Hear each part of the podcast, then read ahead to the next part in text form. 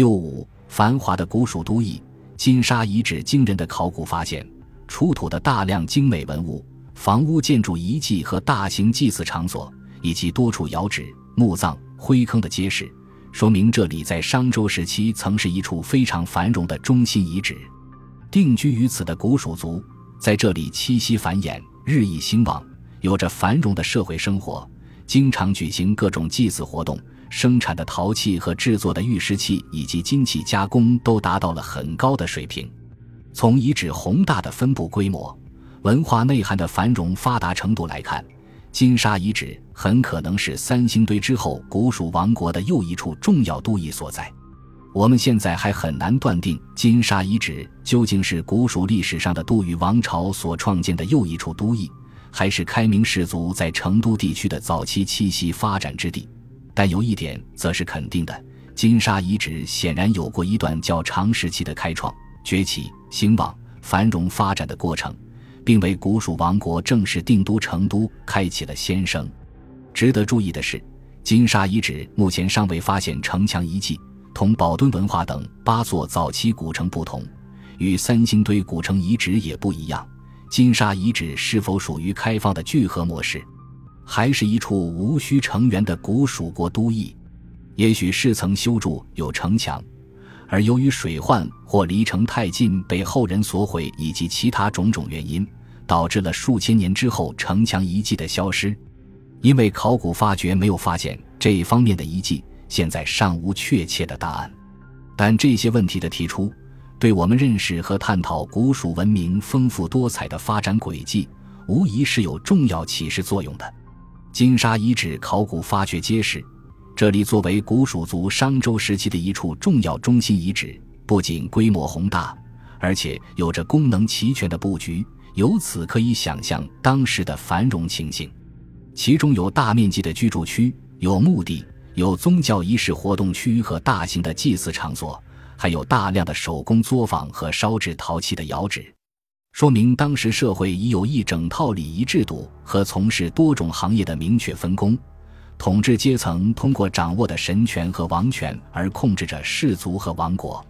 当时的人口也颇可观，整个社会都充满活力，物质文化灿烂兴旺，精神观念更是绚丽多彩。从成都平原二十世纪以来总的考古发现情况来看，以成都平原为活动中心的古蜀王国。商周时期，在农业、副业、手工业等方面都有了相当可观的发展规模，提供了极为丰厚的社会经济基础，形成了灿烂的内陆农业文明。古蜀国的农业兴起较早，古代文献对此也有生动的记述。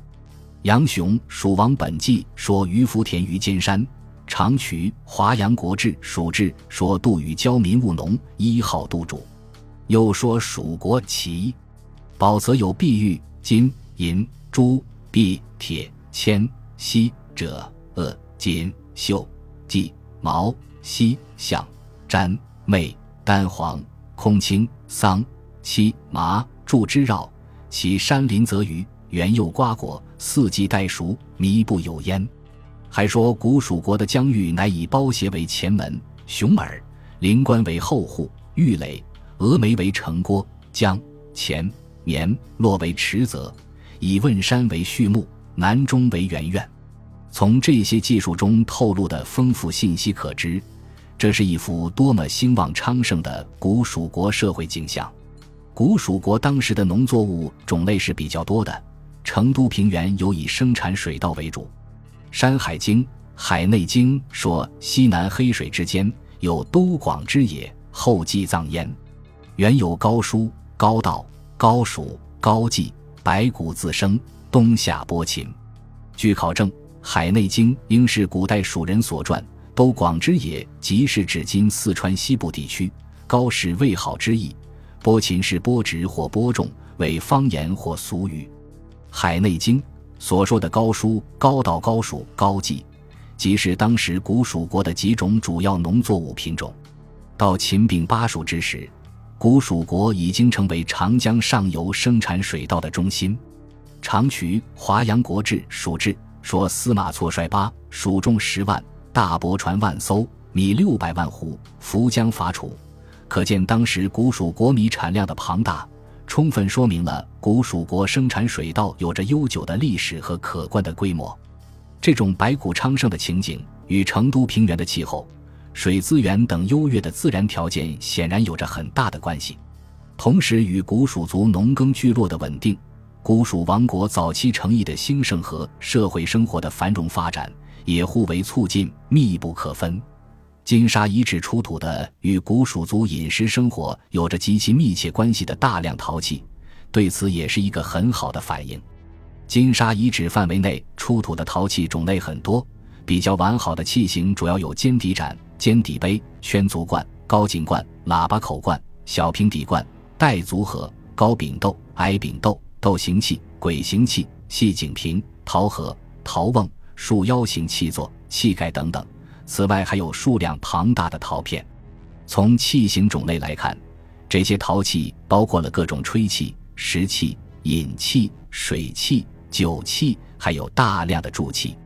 这些丰富多样的器型，充分反映了当时古蜀先民们食物的多样性。大量的铸器是供贮放粮食和食物之类使用的，反映了当时农产品的富裕。在遗址范围内。还发现有成排的教学，具有贮藏的性质，也是很好的印证。正是由于商周时期古蜀王国农业生产的繁荣和日常生活的消耗和需求，促使了制陶业的兴旺。